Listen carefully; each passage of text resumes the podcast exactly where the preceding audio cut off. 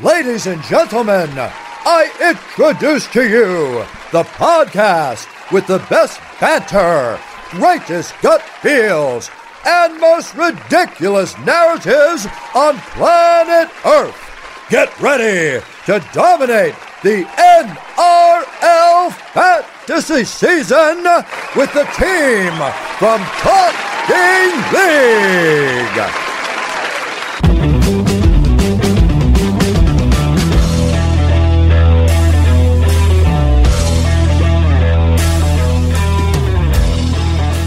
And welcome back to Around the Traps, a special collaboration between Talking League and Supercoach Whisperer. Jason Robson here in the host chair. And delighted to say we've got a full complement this week.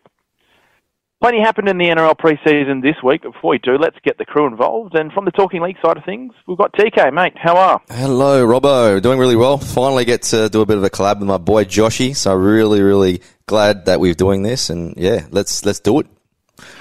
Yeah, absolutely. Let's do it. And as TK alluded to there, we can actually do a proper collaboration this week with Supercoach Whisper because Whisper's with us. Josh, thanks for joining us. How's your week been?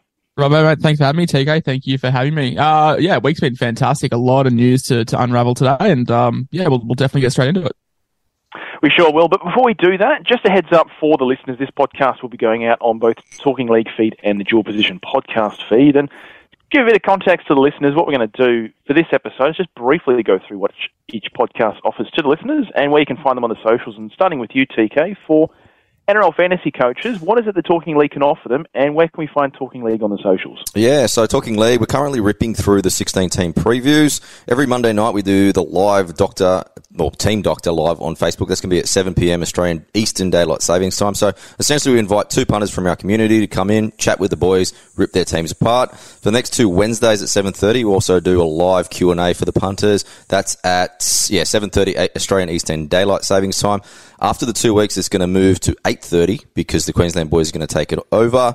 But essentially, the Talking League textbook, that will be out Jan 30. I'm very confident, though, it's going to be out Australia Day. So 17 teams, 23 players per team, strategy and draft classic, power rankings, 180 pages. So be on the lookout for that. It's 1995 and 20% of all those profits will go straight to Bowel Cancer Australia. So looking forward to it. We've got a rip up pre-season planned, and then during the normal season, we'll have five podcasts a week. So we've got plenty happening.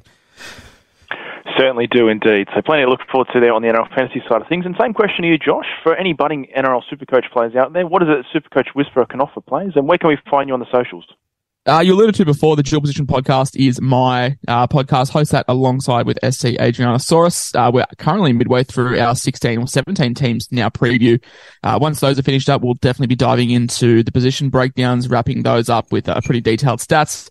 Uh, moving into the season, just doing your regular Supercoach previews Tuesday and Sunday. As for the socials, um, I provide daily content on you know Twitter, Facebook, Instagram um, a lot of visual stuff for, for guys out there that prefer that side of format compared to, you know, the audio aspect of it.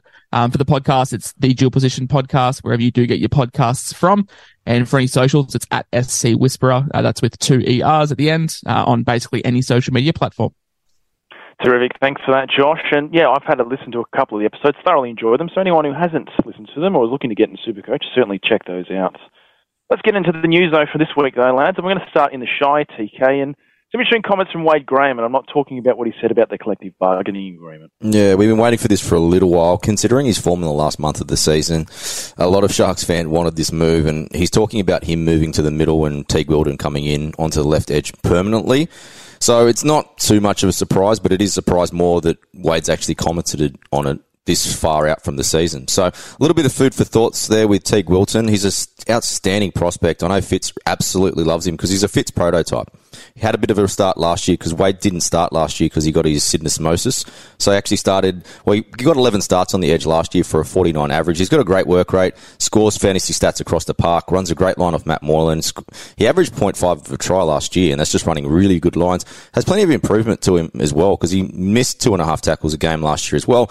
I am anticipating a seven minute role, but just in a fantasy wise, I probably would prefer prefer if you're running Cleary with him because the Sharks have a buy early, not Nicho Hynes because you essentially lose Nicho Hynes 900 grand plus Teig Wilton. So essentially puts you at 1.4, 1.5 million off the cap with two players.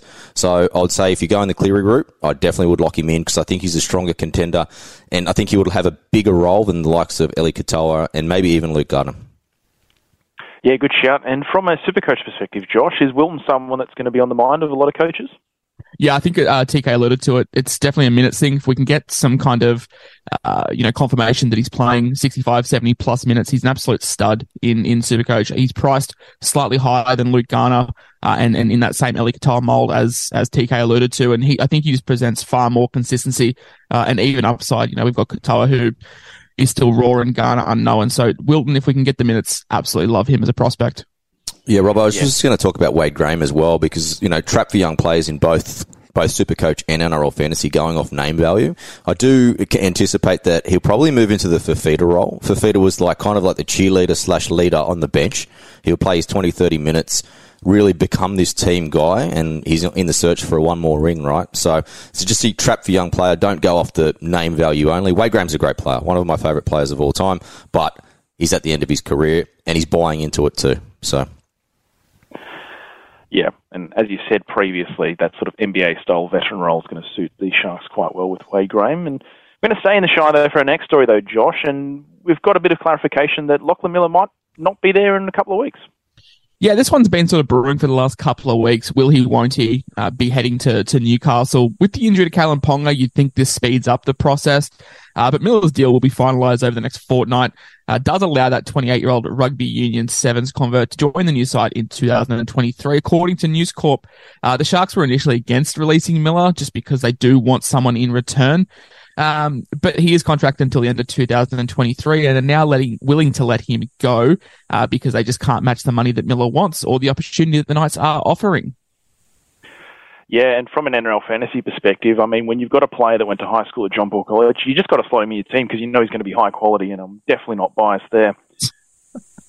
TK, let's let's head across the ditch though. And Coach Webster's had plenty to say in relation to the forwards, and some really interesting comments in particular relating to Marata Niukore and Mitch Barnett. Yeah, I like Webster. Very, very open. Given us plenty already, so it's great to see him lock in Tohu as a captain because I think he's the kind of heart and soul of that team. But with Mar- Marata Niukore, good thing that he's not playing centre because if he, if he's playing centre, it just sends a message through that entire team that you know the centres in the squad are pretty useless, right?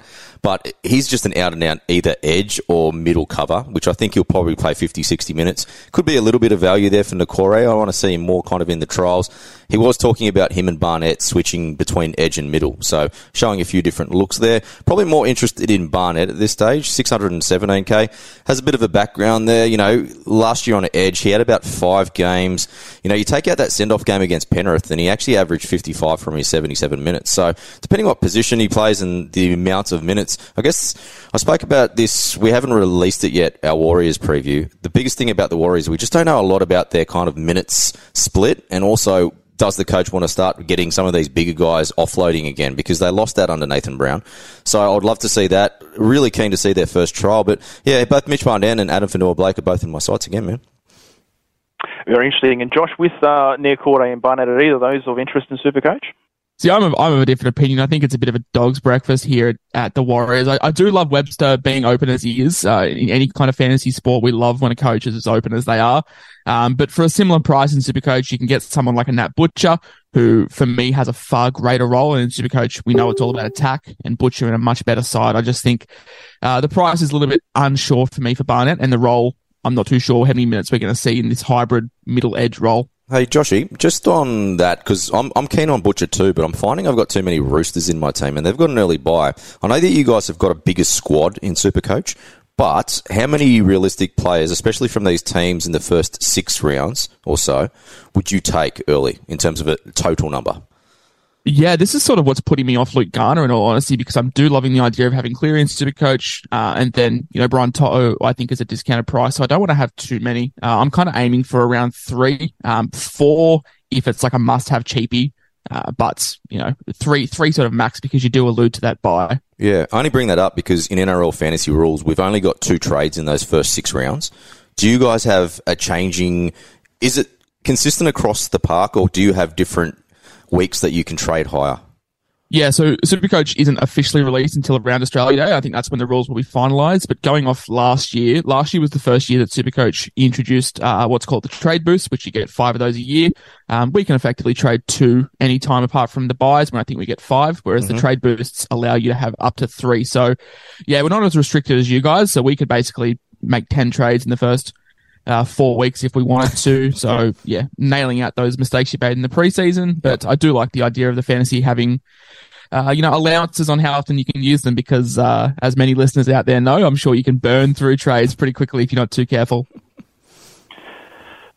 Yeah, they certainly can, and I think that's what the NRL was trying to do with the new mechanism they put in last year, just to try to keep the interest you know, past round 18, so people aren't running out of trades. And Josh, keeping with you, we're going to go to the next story, and we're looking at the Dragons with Tauto Amone formally stood down this week, but his likely replacement is probably not going to make it in round one either. Yeah, it just goes from bad to worse from the boys from Kogarah. We know that Amone, um, you know, is, is stood down thanks to his antics a couple of weeks ago, and the likely replacement, Jayden Sullivan, is facing a fight to be fit for round one after suffering a hamstring injury. Uh, on Wednesday, the Dragons did confirm Sullivan, who like let's not be honest, does have a history of hamstring issues. He's expected to be out for up to six weeks. With the preseason schedule they've got happening, they do face St Helens on February the 11th, and they obviously have the traditional Charity Shield game against South Sydney on the 18th of February in Mudgee. I'm probably not seeing him suit up for, for both those games if they are racing him to be ready for round one. Thankfully, the Dragons do have the bye in the first week, so it does give him a little bit more leeway. Um, I guess the question then comes to who takes that role if he is to be out long term. Moses Mbye probably shapes up to be the, the halves partner for Ben Hunt. Although Jack Bird does spend time in the halves, you know, every now and then, it's also worth noting Moses Mbye is the club's backup hooker behind Jacob Liddle. And with Cody Ramsey probably not being fit, uh, you know, for the first half of the year with everything he's got going on, and Mbye probably shapes up as the backup fullback behind Tyrell Sloan as well. So uh, and Mbye's going to have a you know a lot of numbers on the back of his jersey if Sullivan you know isn't ready for round one. Yeah, no, it's uh, and it's a good point you make there in relation to Moses Mbye being the backup hooker. And TK, from a fantasy perspective, we know a lot of coaches are looking at Jack Bird as a set and forget centre, you know, being out of position. But with the risk that he might end up in the halves, is that something that would steer you away from, say, taking him in round one? A you know, million. Bike included? Yeah, a million percent, mate. Like, that's my biggest thing. I want Jack Bird in my team, but I need him to be playing 13 and 13 every single week. And I just don't think it's happening because he's a jack of all trades. It just seems that every week that the Dragons just fall into more and more problems. And it's Jack Bird's solution. He's the solution every time. So it's just one of those things that why waste 600k? If he got into a, you know, maybe the back end of the season when you they maybe can get a little bit of clarity about where his role is, but for the opening rounds, given that they have a buy in round one, it's just too hard to probably take Jack Bird. But the other guy that's always in the radar is Ben Hunt. I've got so many messages about him. Josh, did you get many about him this week? Because yeah, it just seems that everyone thinks that he's going to be the catalyst. But for me, he's coming off a career year and he's still only averaged 46 in fantasy land. How did he go kind of super coach wise? He's just a very honest player, isn't he? I think across Supercoach and and fantasy, he's just a very honest guy. You know what you're getting from him. Um, yeah, did have that career year last year.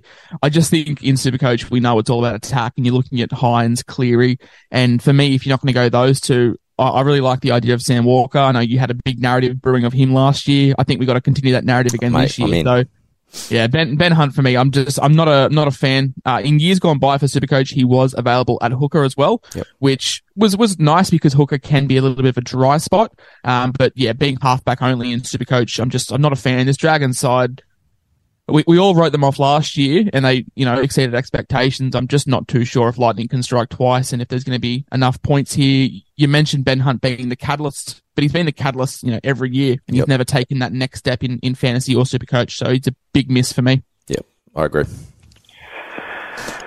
Yes, no, I think Ben Hunt will just be just below the guns in uh, fantasy. But let's roll into our final story for this week, and it's probably the biggest story just in the NRL general this week, and it's with Stephen Crichton uh, confirmed by News Corp to be heading to the Bulldogs from 2024 for a four-year deal. As we know, Bulldogs love to sign, you know, a couple of Panthers players with Uncle Gus at the helm there. And question to you, Josh, with with Crichton is do you think the fact that he's got his future sorted is going to mean he's going to come in with a nice, clear mind, just enjoy playing with his mates for one final crack at a, a premiership, or do you think it might cause a bit of friction and a slow start for the Panthers?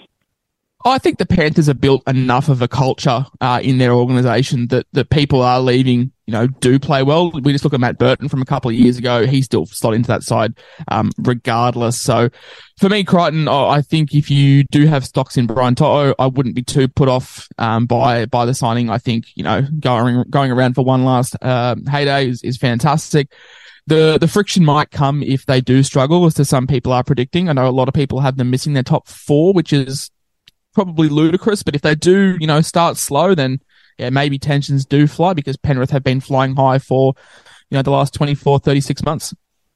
They certainly have. And, and TK, from a fantasy perspective, we're just hoping that Crichton has a bit of a quiet year this year. So next year, when he's a fullback, we get a nice, cheap dual position keeper fullback from round one. Yeah, well, that's the thing, biggest thing, right? Well, he lost his dual, so there goes his value straight off the bat. He's fully priced after an outstanding year last year. 614k is just too much to pay for someone like a centre with uh, he's also got a background of kind of being a bit of a roller coaster as well, right? But just on that that Penrith part, like I do expect them actually to start slowly. I just don't know how how they can mo- like. It's going to be very interesting. I think my biggest kind of question mark is how they motivate themselves for a third team with probably their weakest team coming in. So yeah, it's going to be very interesting just to see if they've changed the attacking shape as well because both Api and you know Kikau both was just such a huge part of what they did. So my biggest things is kind of where does Garner fit on that left edge? Do they see more of a balanced offense because they used to run down the left side a lot? And then also how they use Dylan Edwards because, you know, for a team that smashes it and scores, you know, they're, they're pretty much the top try scoring team in the NRL. They don't use their fullback a lot out the back as well. So they've got a different style of play to a lot of other teams in the NRL. So it'll be interesting to see if he takes more of a ball playing capacity because Mitch, Mitch Kenny isn't a natural kind of he's not Api Koroisau style hooker. So he's kind of the more defensive style hooker. Whether he shares some minutes with Soni Luke there is going to be a little bit interesting to see. But Soni Luke's a 26 year old rookie as well. So who knows what we're going to get out of them. So plenty of question marks there on the Panthers. If they win the title this year, I reckon it'll be their biggest challenge for sure. Yeah, absolutely. And I think another thing as well that'll be interesting is a fair bit of new blood in the team this year. Obviously, Garner probably is going to start, as we expect, on the left edge. Kenny getting the starting role there. So that potentially, you know, a couple of new motivated faces in there might keep the Panthers rolling this year. I mean, they'll definitely be in the mix somewhere. Uh, although your Sharks are probably my favourites at the moment for the Premiership this year, TK, and I'm not doing that as a jinx. I just think that they're looking really good coming into round one, although they're going to get beat by 40 points in round one, as we know, by the mighty Cardinals and Myrtle that's the major stories for this week. We're just going to go through a, a, few minor lines, and we're going to start with a couple of fullbacks. And the first one is Ryan Papenhuyzen. As many people would have seen on social media this week, he's completed his two weeks of reconditioning in the US with specialist Bill Knowles. This stage, questionable for round one. Probably doesn't have too much value in NRL fantasy to start with anyway, Josh. Is that the same in Supercoach? Hundred um, percent. I was against spending the money on Turbo last year. I'm very much against spending the money on Papenhuyzen as well. Even if he is fit for round one, a lot of his value presents in the goal kicking. So, can we even guarantee that he will be goal kicking round one? I'm not not too sure. Yeah, speaking of Trbojevic, he's actually the next story on the line here, and he's actually visiting, you guessed it, Bill Knowles. At this stage, he's in the middle of 20 sessions across 10 days with the renowned specialist, and at this stage, significant doubt for round one, and my personal opinion is that they should probably just let him uh, aim for round three. They've got the buy in round two, give him a couple of extra weeks of solid rehab there. And Peter Peters actually had some interesting comments on, on that. I don't know if anyone saw those. Yeah. He mentioned that probably not good to play the Bulldogs week one because of Matt Burton's high bombs, which I actually like that perspective because often with the criticism or comments on NRL players, it can obviously be uh, without merit. And that was uh, yeah, an interesting perspective from Peter Peters. Yeah. Bill Knowles must be a millionaire right now. Like Jesus, he's getting some. He's getting fed some money. Like I would, after what he did for Latrell, I'd be charging probably ten times for these two boys. The old hamstring whisperer. Yeah, maybe he can start his own podcast. But uh, no, he does do a lot of work with lots of athletes in the states, like baseball players, American football players. I think maybe even had a couple of tennis players go through there as well. So yeah, I don't think he'd be short of a quid. Uh, speaking of quid, uh, we're talking about a British player here, and that's John Bateman. He's still currently waiting his work permits. Uh, now, the reason for the delay with this is the NRL hadn't ratified his contract for some time. I imagine it's quite a sizable contract, so probably took a bit of time for the salary cap auditors to sign that one off. But once that's granted, he'll actually be able to come over to Australia and train with the side. I imagine at this stage he's just training over in the UK, but uh, probably not too much. I don't think anyone's going to be picking Bateman from the start, but maybe Shaun Blore might get a boosted role. Uh, in the first month or so. So keep our ears peeled for that. Back to the Titans, who we spoke about a fair bit last week, and Travis Meyn has basically got the scoop on the entire back line. We spoke about the fact that it will be Boyd and Foran in the halves with Brimson at fullback. Going into the trials, the left edge will be Phillip Sami at left centre, Alofiana Khan Pereira at left wing on the right hand side, Aaron Schoupp at right centre, and Sefo Fifita will be the right wing. Keeping in mind that Brian Kelly probably has to slot himself in there somewhere, but potentially a couple of cheapies uh, in both games to keep an eye out for in round one. And lastly, Albert Kelly signed with the Q Cup Red Redcliffe Dolphins, which feed the NRL team. Now, I don't think he'll be getting a spot in the Dolphins anytime soon, but again, something to keep an eye out for later in the season if there's any injuries. And last one, unconfirmed rumours at this stage in relation to Nathan Brown and Waqa Blake having been injured at Parramatta training. Uh, Waqa Blake being out uh, could be something that you know makes a cashy comeback, and we're looking at the potential revival of a one certain Zach Sini which uh, I'm sure everyone's really looking forward to after his previous efforts in NRL Fantasy and Supercoach.